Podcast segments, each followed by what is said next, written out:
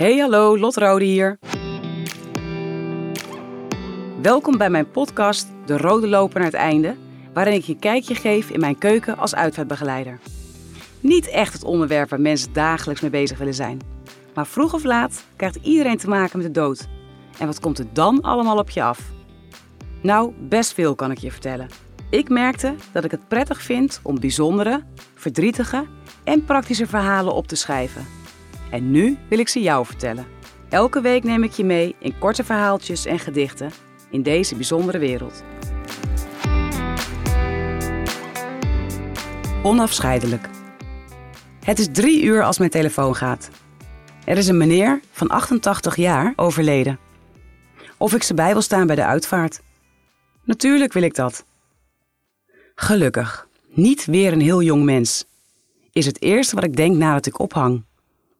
De afgelopen uitvaarten waren jonge mensen. En dat hakt er toch best wel in. Natuurlijk heel verdrietig voor de familie dat deze meneer is overleden.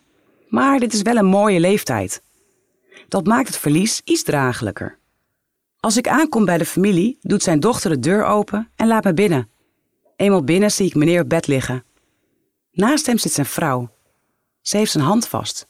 Twee identieke handen, getekend door rimpels. Met dat verschil dat er bij de een nog bloed door de aderen stroomt, waarbij de ander elk leven weg is. Ik groet mevrouw en vertel wie ik ben en wat ik kom doen. Tegen de avond vertrek ik weer. Meneer ligt nu op een bed beneden in de kamer, gewassen en mooi aangekleed in zijn lievelingstrui. De crematie is gepland en daar laten we het nu even bij. Morgen gaan we weer verder. Mevrouw zit nog steeds bij hem, heeft zijn hand weer in de haren genomen. De volgende morgen ben ik er tegen half tien. De dochter komt ook net aanrijden. We begroeten elkaar en samen lopen we naar binnen. Als we binnen zijn, zie ik mevrouw alweer naast haar man zitten. Hun handen in elkaar gevouwen, precies zoals ik ze gisteren achterliet. Dochter geeft mevrouw een zoen en vraagt of ze goed geslapen heeft.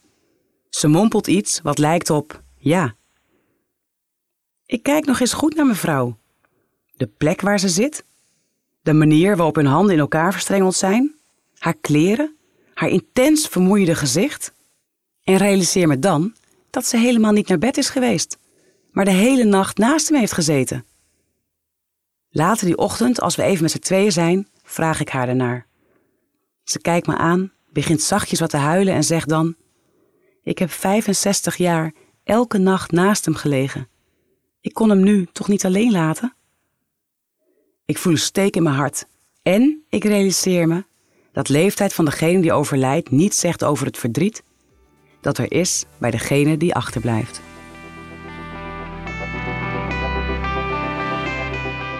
Ben je benieuwd naar meer verhalen? Abonneer je dan op De Rode Loper naar het einde. En volgende week staat er weer een nieuwe aflevering voor je klaar. Doeg!